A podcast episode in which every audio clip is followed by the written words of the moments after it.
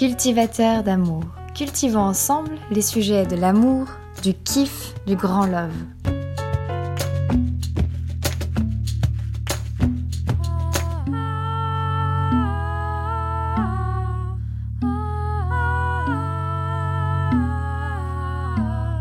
Bonjour à tous et bonjour à toutes.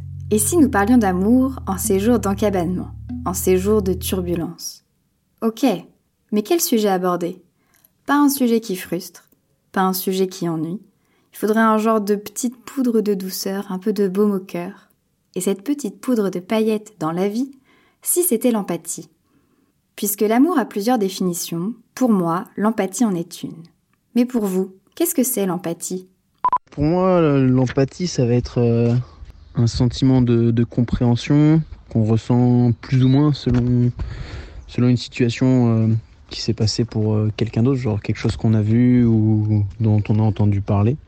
Après, je pense que ce sentiment, il va être différent, il va être à différents degrés euh, selon, différentes, selon les différentes personnes, selon notre éducation, selon ce qu'on a déjà vécu ou ce qu'on n'a pas vécu justement. Donc voilà, chacun va avoir des niveaux différents d'empathie c'est pouvoir se mettre à la place de l'autre, même presque se mettre dans sa peau. C'est euh, faire preuve en fait d'humanité, euh, faire preuve euh, d'une ouverture d'esprit qui ne va pas aller en fait dans le sens de nos contradictions, de nos valeurs. C'est vraiment pouvoir être beaucoup plus ouvert sur l'autre afin d'appréhender en fait de la meilleure façon possible son état d'esprit et l'émotion qu'il ressent à cet instant T précis. Et pour moi, il s'agit vraiment d'une mise à nu de, de l'individu pour l'autre. Alors pour moi, l'empathie, c'est différent de la pitié parce que la pitié, c'est un sentiment qu'on va ressentir envers quelqu'un. C'est que l'empathie, c'est vraiment avoir la capacité de se mettre à la place de la personne et de ressentir ses émotions en fait.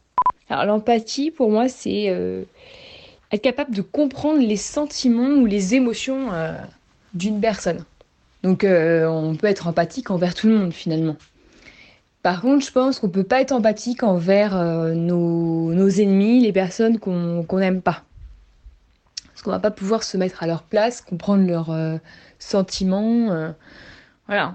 Une personne qu'on déteste, on va pas pouvoir se mettre à, sa place. Par contre, lorsqu'on est ami avec une personne, on, justement, on est, on est amené à, la réconforter et on va développer euh, cette empathie puisqu'on va comprendre euh, ce qui lui arrive et on va vouloir justement se mettre à sa place pour lui donner des conseils, euh, la rassurer. Voilà, et de même avec les personnes qu'on aime, donc ses, amis, sa famille et son, son copain ou sa copine. Pour moi, l'empathie, sans chercher sur Google, c'est la capacité à se mettre à la place des autres, à ressentir ce qu'ils ressentent. Et si on, on pousse un peu plus loin, c'est aussi la capacité à faire quelque chose de cette empathie, à faire des actions qui vont avec. De nombreuses personnes se sont penchées sur ce sujet ambitieux, dont un homme, Jacques Hochman, psychiatre et psychanalyste français. Il est l'auteur du livre Une histoire de l'empathie, paru chez Odile Jacob en 2012. Son livre propose une sorte d'archéologie de l'empathie. Ce qui est intéressant, c'est d'observer que l'empathie existait en tant qu'attitude, par exemple, mais n'était jamais définie par un mot. Elle fut définie réellement à partir de 1960, avec le mot empathy, d'origine anglaise. Ce qui est fou, c'est que ce mot nous semble pourtant bien ancré dans notre civilité et notre nature. Il paraît juste incroyable que de manière conceptuelle et définie, l'empathie n'ait que 60 ans.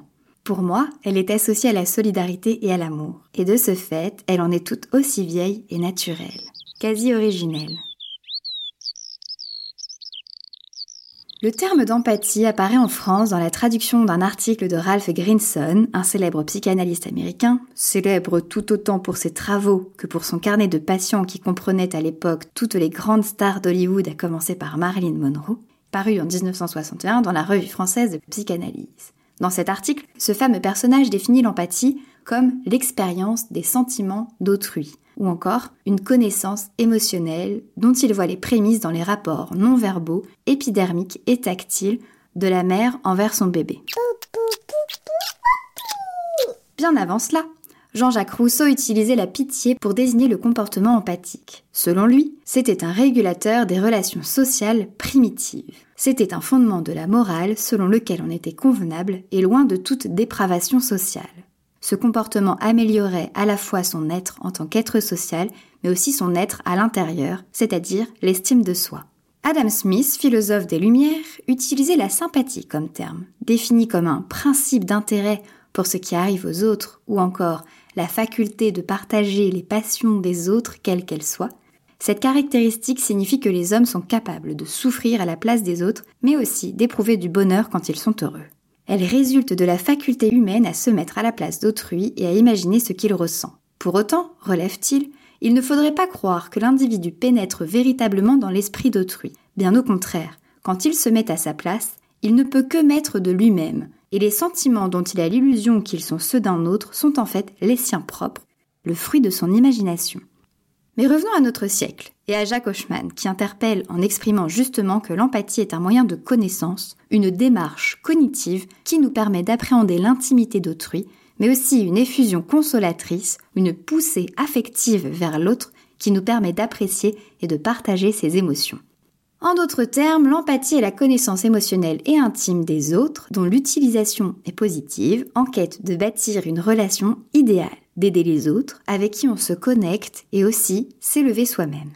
C'est beau et c'est tout bénef. Je dois avouer que c'est la notion de connexion que je retiens le plus. Et c'est en ce sens que j'associe l'empathie à l'amour, une connexion émotionnelle via un rapprochement et un apprentissage. Si j'avais envie de parler d'empathie aujourd'hui, c'est parce que j'ai l'impression que de se rapprocher et se connecter les uns aux autres est primordial. Je ne veux pas faire de poésie, simplement faire une ode à l'amour à travers le canal de l'empathie. Bon, mais il se passe quoi dans notre cerveau lorsque nous faisons preuve d'empathie? Grâce à plusieurs lectures et notamment une excellente synthèse de tout ceci rédigée à l'université McGill, laissez-moi vous dire qu'encore une fois l'activité cérébrale me fascine. Notre capacité à nous mettre dans la peau d'un autre aurait permis à nos ancêtres de faire de meilleures prédictions sur les intentions et les besoins des autres. Ainsi, elle aurait favorisé les comportements de coopération et d'entraide entre les individus et aurait joué un rôle crucial dans nos modes de communication. Plus spécifiquement, comprendre la douleur d'autrui nous permet souvent d'éviter les situations dangereuses sans avoir à les expérimenter personnellement.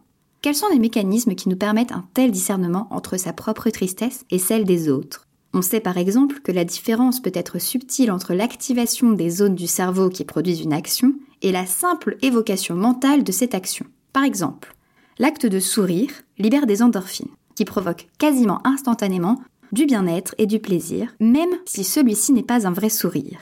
C'est-à-dire que vous pouvez feinter votre cerveau et déclencher la sécrétion d'endorphines en faisant un faux sourire. Mais un bon faux sourire, évidemment. Dans certaines thérapies, on recommande d'ailleurs de sourire devant son miroir. Le cerveau peine donc à différencier le vrai de la simulation, le vrai de l'illusion. Par ailleurs, certaines régions du cortex qui sont reliées à la douleur peuvent s'activer en l'absence de stimulus de réelle douleur. C'est-à-dire que le cerveau anticipe la douleur. Ça vous est probablement déjà arrivé de regarder un film où quelqu'un souffre et que vous soyez mal vous aussi. Une autre donnée que j'ai trouvée très intéressante, c'est que l'activation cérébrale d'une personne qui éprouve de l'empathie en observant une autre personne exprimer ses émotions est d'intensité moindre que lorsque cette personne vit réellement cette émotion. L'intensité de l'activation semble donc jouer un rôle pour éviter la confusion entre soi et les autres lors d'un partage affectif. On ressent l'émotion, oui, qu'elle soit positive ou négative, mais on la ressent moins car notre cerveau fait la différence. Ah bah oui, quand même, c'est pas si évident de le feinter à 100%.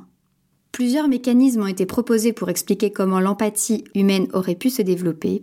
Parmi les plus significatifs figurent ceux des neurones miroirs. C'est joli comme terme, les neurones miroirs. Mais quel est ce mécanisme? Lorsque nous faisons un geste particulier, par exemple se cogner le petit orteil contre un meuble, certains neurones présents dans notre cortex cérébral vont s'activer en réponse au stimulus. Certains d'entre eux, les neurones donc dits miroirs, s'activeront même si nous sommes complètement immobiles mais que nous observons quelqu'un faire le même geste, c'est-à-dire se cogner le petit orteil. Et c'est cet effet miroir, lié à la mémorisation cérébrale, qui nous fait ressentir en illusion ce que l'autre ressent parce qu'on l'a ressenti ultérieurement. D'après une autre étude franco-américaine, notre capacité à comprendre les émotions des autres est aussi influencée par nos gènes. Ces travaux ont été menés conjointement par l'Institut Pasteur, le CNRS et les universités de Cambridge et de Paris Diderot. Il n'existe pas de mesure objective de l'empathie. Les scientifiques se sont donc basés sur le quotient d'empathie, qui est jaugé par un questionnaire mis au point en 2004 à l'université de Cambridge. Les personnes sollicitées pour l'étude ont toutes complété ce questionnaire en ligne et fourni un échantillon de leur salive. L'analyse des données a montré qu'au moins un dixième des sentiments de bienveillance, de compassion et de sollicitude dépend de notre ADN. En somme, que notre empathie se développe à travers les interactions sociales que l'on vit et que nous naissons tous avec un capital empathique de base différent. Ce qui veut dire qu'au même titre que l'amour, l'empathie fait partie de notre essence et surtout, elle se cultive. J'espère que ce podcast vous a plu, que votre cœur sourit et que vos émotions sont éveillées. À votre empathie, prêt, feu, go!